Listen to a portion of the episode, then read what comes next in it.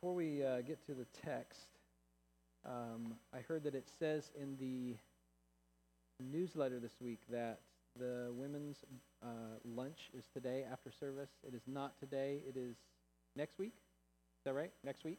Okay, so if you were planning on it today, apologize, but plan on it next week if you are able to do that. So this morning we're going to be in Matthew 23. We are covering a large uh, section of Scripture. Jesus' woes to the scribes and Pharisees. And honestly, it's an intense section and one we should pay attention to. It draws from last week as well. And so I want to mention again, as it pertains to our reading and evaluating and responding to the text, we are a church committed to preaching and practicing the gospel of Jesus Christ. It's so important. As we talked about last week, the scribes and Pharisees focused on preaching. They didn't practice what they preached, though. We must flee from that kind of religious behavior because we see today not only how empty it is, but how dangerous it is. So if you are able, go ahead and stand and follow along as I read Matthew 23, beginning with verse 13, working all the way through verse 36.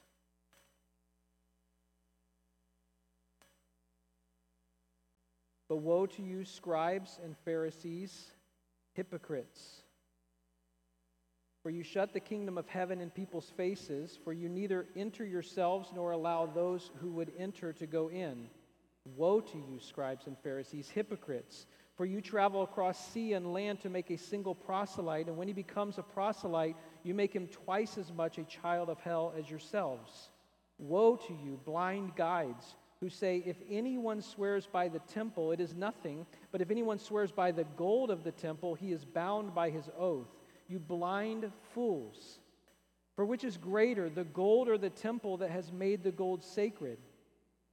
And you say, If anyone swears by the altar, it is nothing. But if anyone swears by the gift that is on the altar, he is bound by his oath. You blind men. For which is greater, the gift or the altar that makes the gift sacred? So whoever swears by the altar swears by it and by everything on it. And whoever swears by the temple swears by it and by him who dwells in it. And whoever swears by heaven swears by the throne of God and by him who sits upon it. Woe to you, scribes and Pharisees, hypocrites, for you tithe mint and dill and cumin and have neglected the weightier matters of the law, justice and mercy and faithfulness. These you ought to have done without neglecting the others you blind guides, straining out a gnat and swallowing a camel.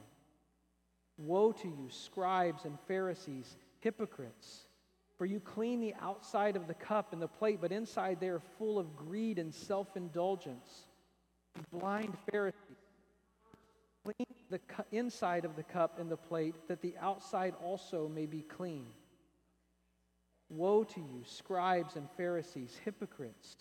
For you are like whitewashed tombs, which outwardly appear beautiful, but within are full of dead people's bones and all uncleanness. So you also outwardly appear righteous to others, but within you are full of hypocrisy and lawlessness. Woe to you, scribes and Pharisees, hypocrites!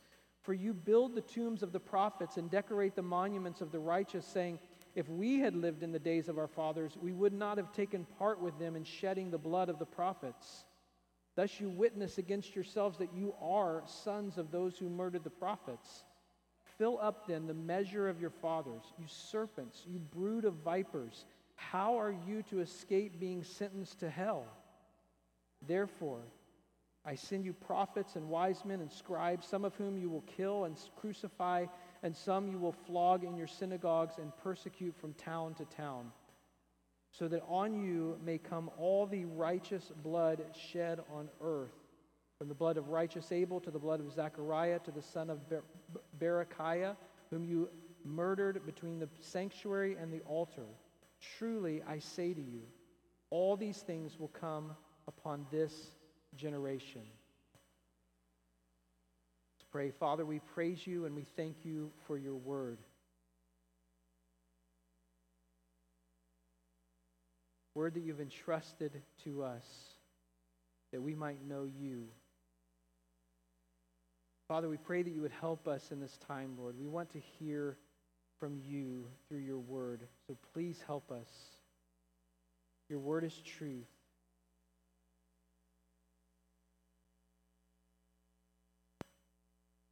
We love you and we praise you in Christ's name. Amen.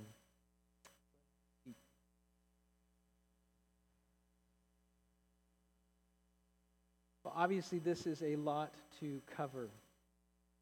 Jesus is speaking woes concerning different issues. And before we get into each section that we have here, what does it mean for Jesus to say, Woe to you? A woe is a warning and a rebuke.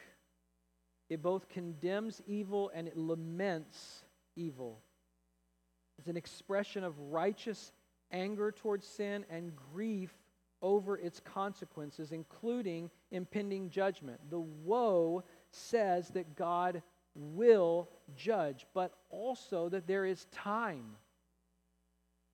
There's still time to repent and turn to Him for forgiveness and mercy. And in the text today, we have seven woes that are going, we're going to look at in five categories. And each category being a deception that we must avoid. And so the five categories that we're going to look at as kind of our outline today are first, the deception of a false kingdom. Second, the deception of a false testimony. Third, the deception of a false gospel. Fourth, the deception of a false righteousness. And fifth, the deception of a false zeal. I'm getting signals. Is it distracting? You're hearing this? Everyone's saying yes? Do you all agree? Okay.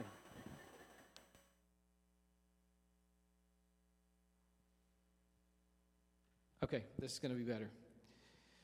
You guys know how much I love holding mics.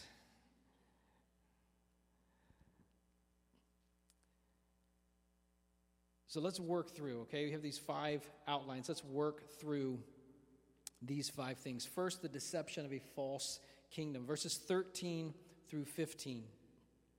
Woe to you, scribes and Pharisees, hypocrites, for you shut the kingdom of heaven in people's faces.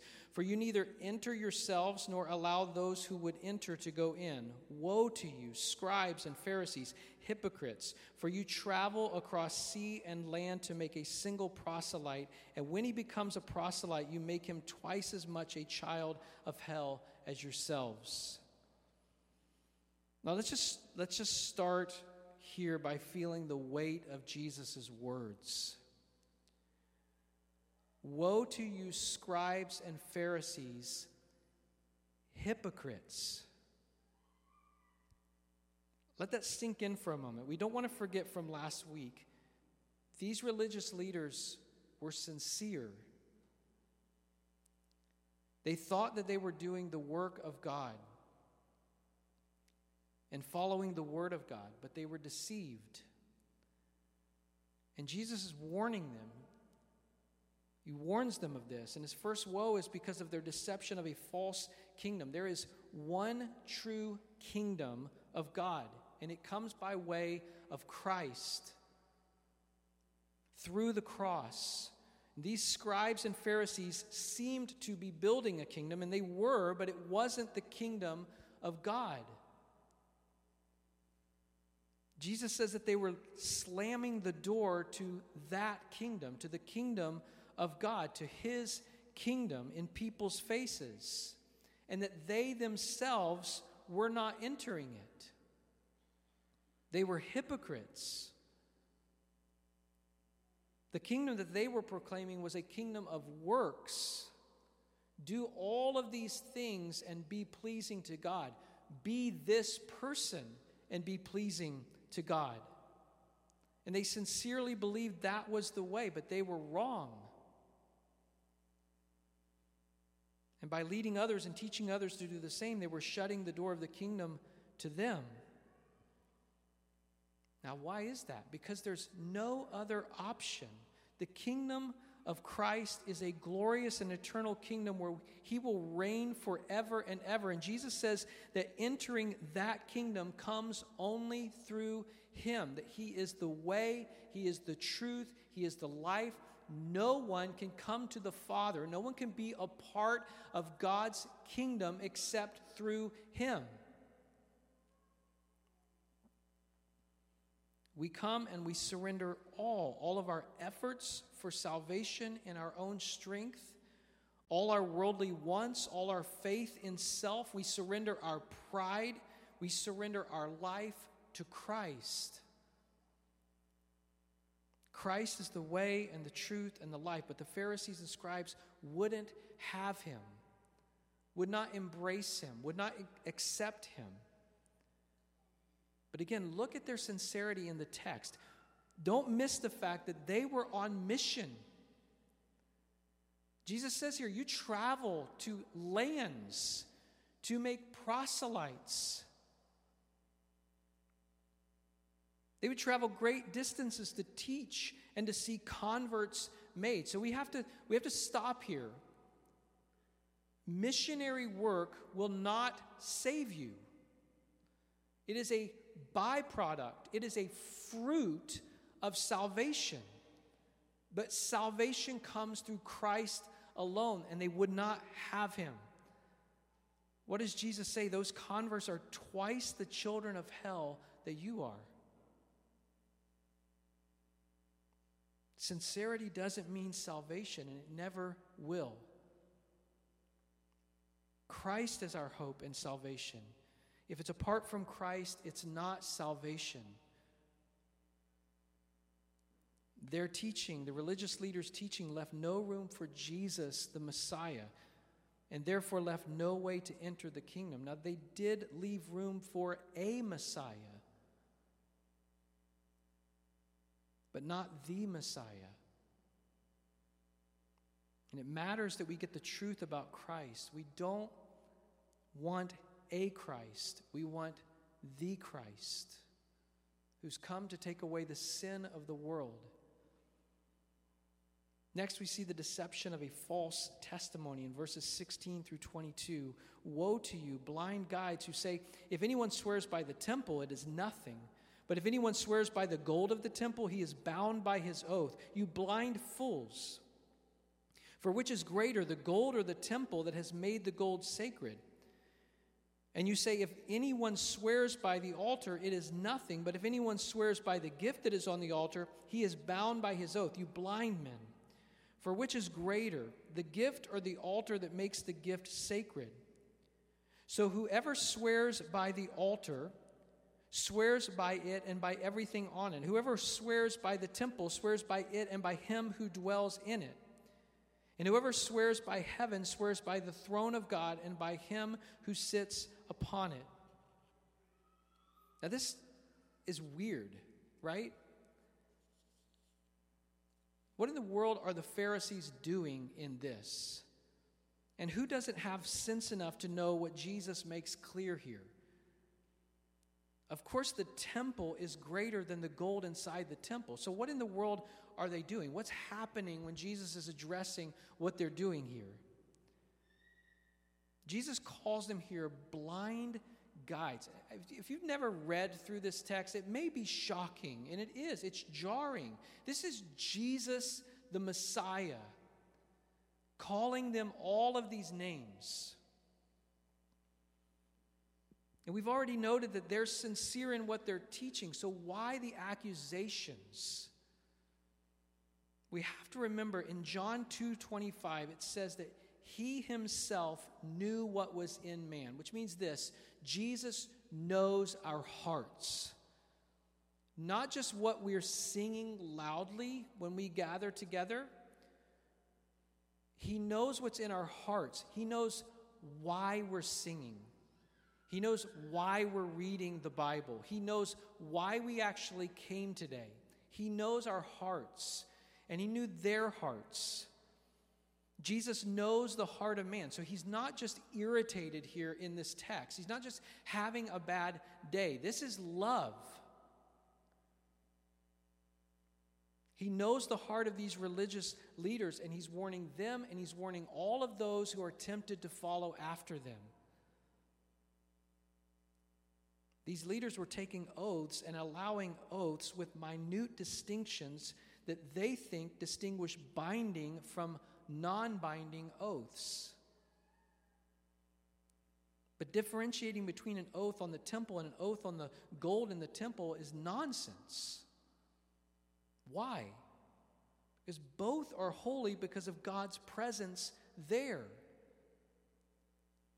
No matter how one makes an oath, or we might say, no matter how someone swears, if someone gets up in arms or just trying to defend themselves and says, I swear to whatever, God is witness to that. God witnesses every word humans utter. And that should be enough for us to compel honesty from us. Every oath, from the least to the greatest, involves God and his throne and therefore is binding.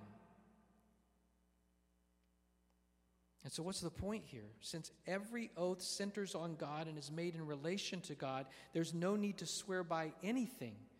But instead, a yes is a yes and a no is a no because all promises are made before the throne of God and will be judged by God. Third, we see the deception of a false gospel. Verses 23 and 24 Woe to you, scribes and Pharisees, hypocrites! For you tithe mint and dill and cumin and have neglected the weightier matters of the law, justice and mercy and faithfulness. These you ought to have done without neglecting the others. You blind guides, straining out a gnat and swallowing a camel. Now, there is a ton in these two verses. Let's think about what the religious leaders were doing and then what Jesus says they should have been doing. What were they doing? They were tithing, they were giving, they were giving back to God from what they received. And that's good. But not just that. They were going beyond the commands and expectations of Scripture in their tithing. The law established the principle of tithing. Grain oil, wine, and firstborn animals to God for distribution to his priests and the poor. It did not require, however, tithing of these herbs. Now, it's not at all evil that they're tithing from what wasn't even required. That actually could be a sign of genuine devotion to God. So it's not, it's not necessarily wrong that they are doing that above and beyond what the scriptures tell them to do in tithing. But for these religious leaders, it's not a sign of devotion. Because they were doing these little things and yet neglecting what Jesus refers to as the weightier matters of the law. What are the weightier matters of the law? He tells us justice, mercy, and faithfulness. Jesus says here that it is urgent that as the people of God, we display the character of God. Not just do little things in front of others to impress, but display his character, justice and mercy and faithfulness. This ties to what he has mentioned earlier what is the greatest commandment, Lord? Love the Lord your God with all of your heart and with all of your soul and with all of your mind. And the second is like it love your neighbor as yourself. Love your neighbor as much as you love yourself. And the scribes and the Pharisees failed in that. The gospel is the good news of Jesus Christ. The true gospel is something we believe that transforms us then into people who respond with lives that display our King. Now, why is that true? Because Jesus really did do something. He really did die for us to save us. He really was raised from the dead for our justification and for our hope.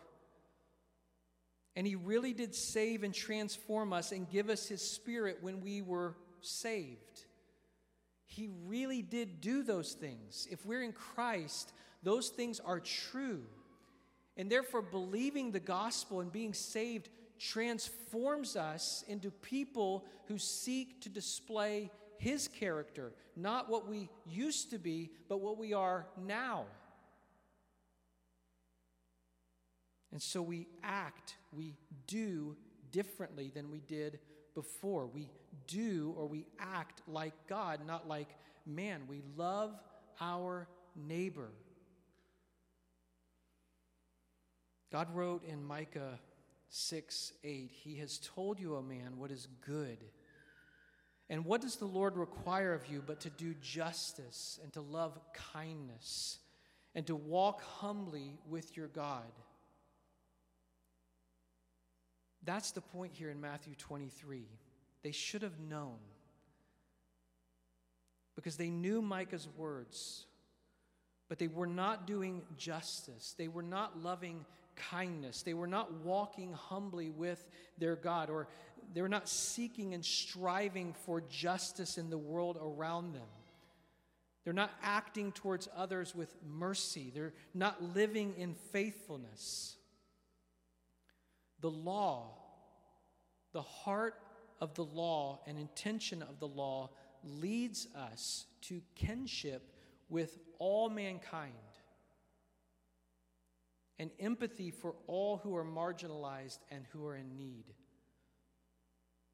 We love our neighbor as ourselves. Now, I want to I want to sort of pause here for a second because I love you.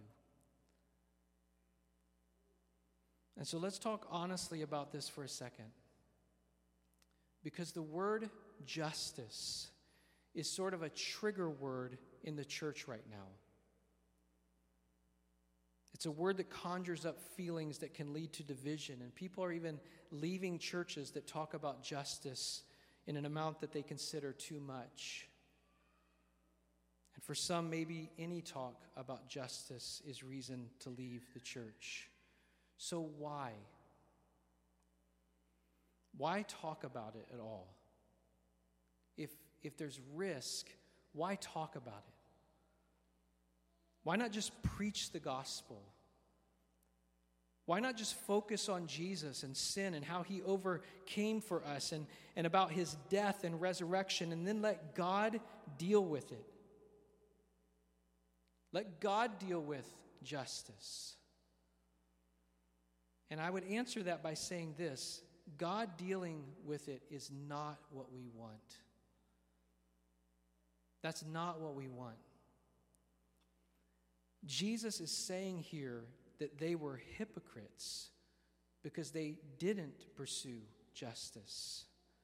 They didn't show mercy. They didn't walk in faithfulness. They did not care or come alongside the abused. But it's not just this text that shows us that we don't want to just let God deal with it. That that's not really what we want. A lack of justice is condemned by the prophets. In Isaiah chapter 1, verses 11 through 18, this is God speaking through the prophet Isaiah. What to me is the multitude of your sacrifices, says the Lord?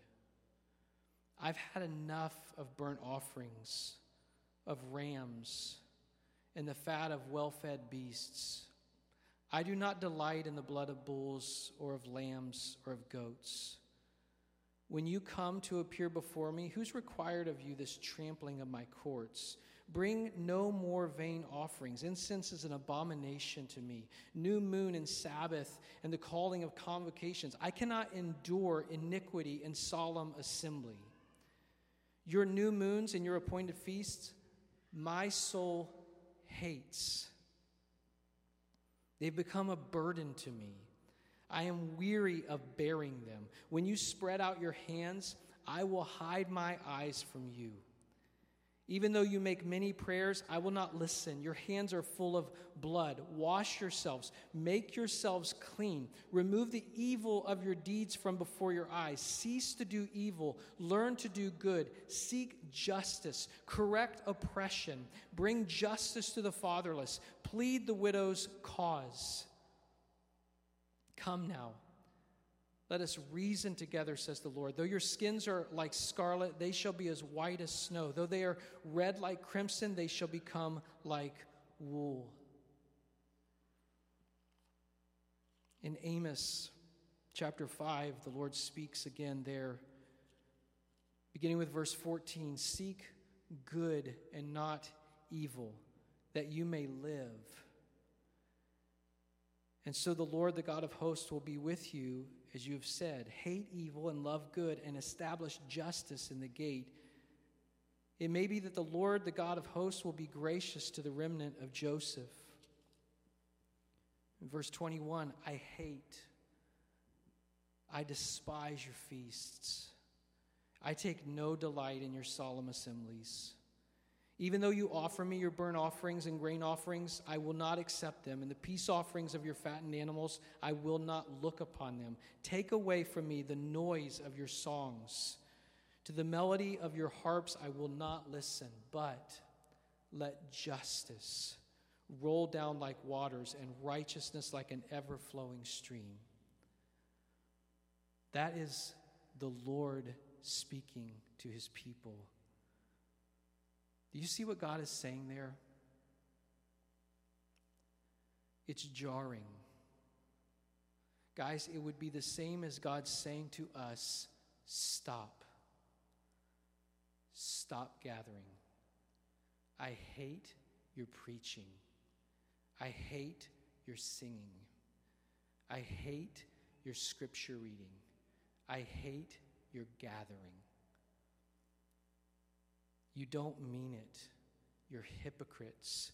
Do justice, love mercy, walk humbly with your God, or as Jesus says it in Matthew 23, these things you should have done without neglecting the weightier matters. Jeremiah verse 20, or chapter 22 verse 3. Thus says the Lord, do justice and righteousness and deliver from the hand of the oppressor him who has been robbed, and do no wrong or violence to the resident alien, the fatherless, and the widow, nor shed innocent blood in this place. Now, why is this condemned? Because it's the character of God. When we as Christians disconnect or dispute over or deny justice, true biblical justice, where the abused or the marginalized or the defrauded are shown mercy and love by us, when we disconnect from that or dispute over that or deny justice, we are disconnecting from the character of God. We are displaying what God is not like.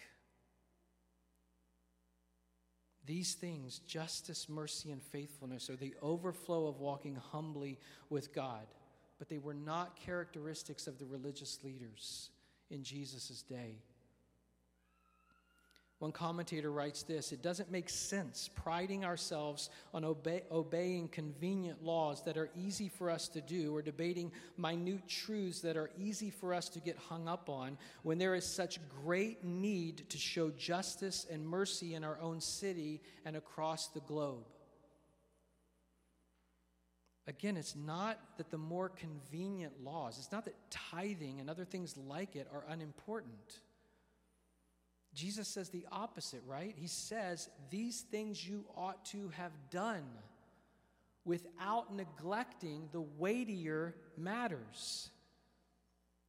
To love God and love your neighbor as much as you love yourself, and do both with all your heart and with all your soul and with all your mind. And I would ask you before we move on to the next point are there injustices around you that you could step into to bring relief. Whether that injustice comes through poverty or through prejudice. How would the Lord have you display mercy and faithfulness? How would Jesus display mercy and faithfulness to those situations? The answer to that might be costly. It may cost you something. But even in that, there are humble ways to show mercy and faithfulness to those who are hurting, whether abused or marginalized. Pray that the Lord would reveal those things to you, to us, and then willingly step into them. Fourth, we see the deception of a false righteousness. Verses 25 through 28. Woe to you, scribes and Pharisees, hypocrites, for you clean the outside of the cup and the plate, but inside they're full of greed and self indulgence. You blind Pharisee, first clean the inside of the cup and the plate, that the outside also may be clean. Woe to you, scribes and Pharisees, hypocrites, for you're like whitewashed tombs, which outwardly appear beautiful, but within are full of dead people's bones and all uncleanness. So you also outwardly appear righteous to others, but within you are full within you are full of hypocrisy and lawlessness. Now this section is not hard to understand, right? I mean, you just picture picking up a glass out of the sink that's been sitting there for far too long. One of the boys had milk and needing a glass and thinking, I'm just going to clean the outside of this, pour a nice cup of water, and drink it down. You wouldn't do that, right? You, you're, you're aware enough to know, no, the inside of this cup has to be clean or it's not going to be good, anything coming out of it. In the same way, a tomb, you can wash the outside of it as much as you want. You can try all that you want to to clean and whitewash the tomb, but you know what's inside it. You know that there are dead bones inside the tomb. And the reality is, we can get so busy trying to make the outside look right, look clean, look like we have it all together, and totally neglect the inside, our hearts, I think we're most prone to this in parenting, where we can get into routines where all we're concerned about is behavioral modification. Stop saying that in front of those people. Stop doing that, but never getting to the heart. What's in their heart? The same goes for these Pharisees, the same goes for the disciples, the same goes for Tony, the same goes for us what's in my heart. I can put on any act I want to for the church, for my neighbors, for whoever. What's in my heart? Am I just cleaning the outside of the cup as I drive to church? Or is there heart transformation? The Pharisees did just that, cleaning the outside outside of the cup. They wanted to look set apart, holy, spiritual. They wanted to look those ways, but inside they were unclean. Jesus says, full of greed and self indulgence. There is no hope whatsoever that the outside will be truly clean if the inside is not. Jesus says, work on the inside. Matthew 7, verses 15 through 20. Jesus says, Beware of false prophets who come to you in sheep's clothing, but inwardly are ravenous wolves. You'll recognize them by their fruits. Are grapes gathered from thorn bushes or figs from thistles? So every healthy tree bears good fruit. And then in Matthew 12, he says that a tree is known by its fruit, and the, what, what is on the inside is what the fruit will be determined by. And in Matthew 15, he teaches how what comes out of the mouth proceeds from the heart. And that's what defiles a person. And then we know in Galatians 5, the fruit of the Spirit, what the Spirit cultivates on, in us from the inside is love and joy and peace and patience and kindness and goodness and faithfulness and gentleness and self control. It comes from the heart. We must be people who seek to have clean inside. And that comes from what? Submission to Jesus. I love in 1 Corinthians chapter 6, uh, Paul writes there, Do you not know that the unrighteous will not inherit the kingdom of heaven? And then he lists this list of, of identifying sins. But then in verse 11 says, And such were some of you, but you were washed, you were sanctified, you were justified in the name of the Lord Jesus Christ by the Spirit of God. Let Christ clean the inside. Let's not be people who just try to manufacture a cleanness on the outside, but let Christ change us. And fifth, the deception of a false zeal. The deception of a false zeal, verses 29 through 36. Woe to you, scribes and Pharisees, hypocrites! For you build the tombs of the prophets and decorate the monuments of the, right, of the righteous, saying, If we had lived in the days of our fathers, we would not have taken part with them in shedding the blood of the prophets. Thus you witness against yourselves that you are sons of those who murdered the prophets. Fill up then the measure of your fathers, you serpents, you brood of vipers. How are you to escape being sentenced to hell? Therefore, I send you prophets and wise men and scribes, some of whom you will kill and crucify, and some you will flog in your synagogues and persecute from town to town, so that on you may come all the righteous blood shed on earth, from the blood of righteous Abel to the blood of Zechariah, the son of Berechiah, whom you murdered between the sanctuary and the altar. Truly I say to you, all these things will come upon this generation. The scribes and the Pharisees took time building and decorating the monuments of the righteous, the prophets, to appear to be devoted to them. Again, this cleaning of the outside of the cup. If you look at verse 30, if saying, if we had lived in the days of our fathers, we would not have taken part with them in shedding the blood of the prophets. That's what they proclaimed. I felt convicted by that.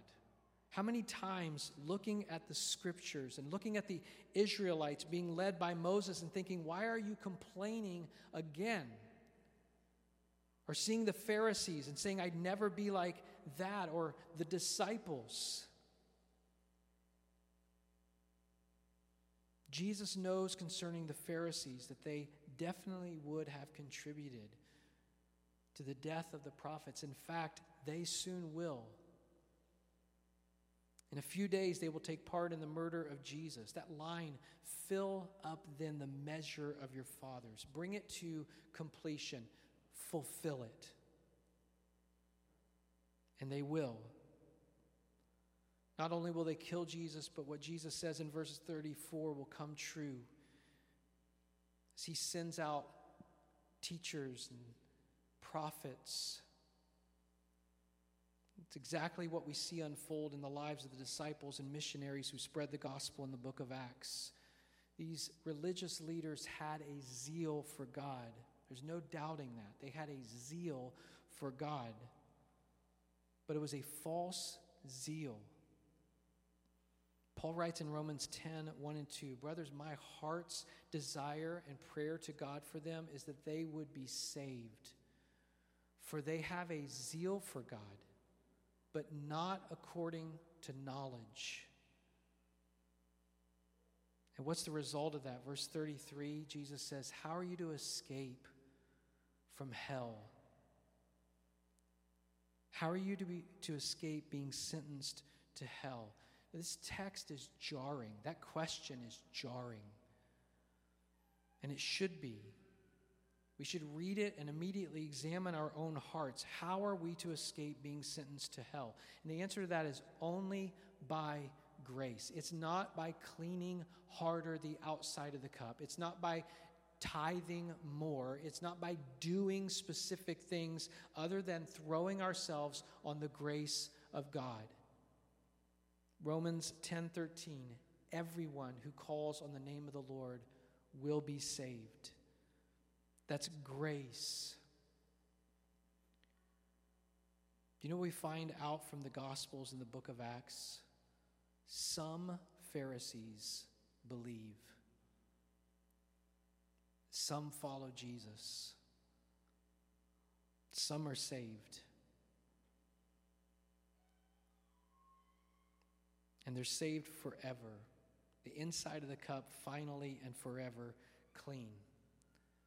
If you don't know Him, if you're striving through church attendance or giving or doing specific things, striving through those things to earn heaven, that's not the answer.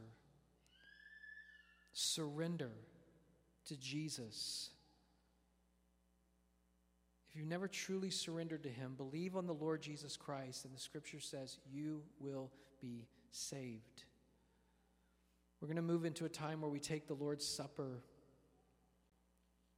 Jesus is the way, the truth, and the life. He gave his life literally so that we could be saved. He took our place by dying on the cross for our sins. And that's what we remember. And, and Paul says that's what we proclaim each and every time we take the bread and the cup. He took our place by dying on the cross for our sins. His body was literally broken, his blood literally poured out for the forgiveness of our sins. In 1 Corinthians 11, I mentioned this last week, Paul talks about not taking the Lord's Supper in an unworthy manner. And the circumstances around it have to do with justice and mercy because people were forsaking the poor and coming and feasting while the poor were being left out. Paul literally says that that because they were acting that way, it wasn't for the better that they were coming together, but for the worse. His words sound very similar to Jesus' words to the Pharisees about justice and mercy and faithfulness. It sounds similar to God's words to the Israelites about justice and mercy. And so as we prepare to take the bread and the cup, let's look at the inside inside of the cup. Let's look at our hearts Let's examine and confess and seek to be examples of what God is like. Let's pray. Father, we thank you for your goodness and your grace. You're so good to us, Lord. Grace upon grace upon grace. Paul says you lavished us with grace. You just pour out so much grace on all who trust in your name. We praise you and thank you, Lord.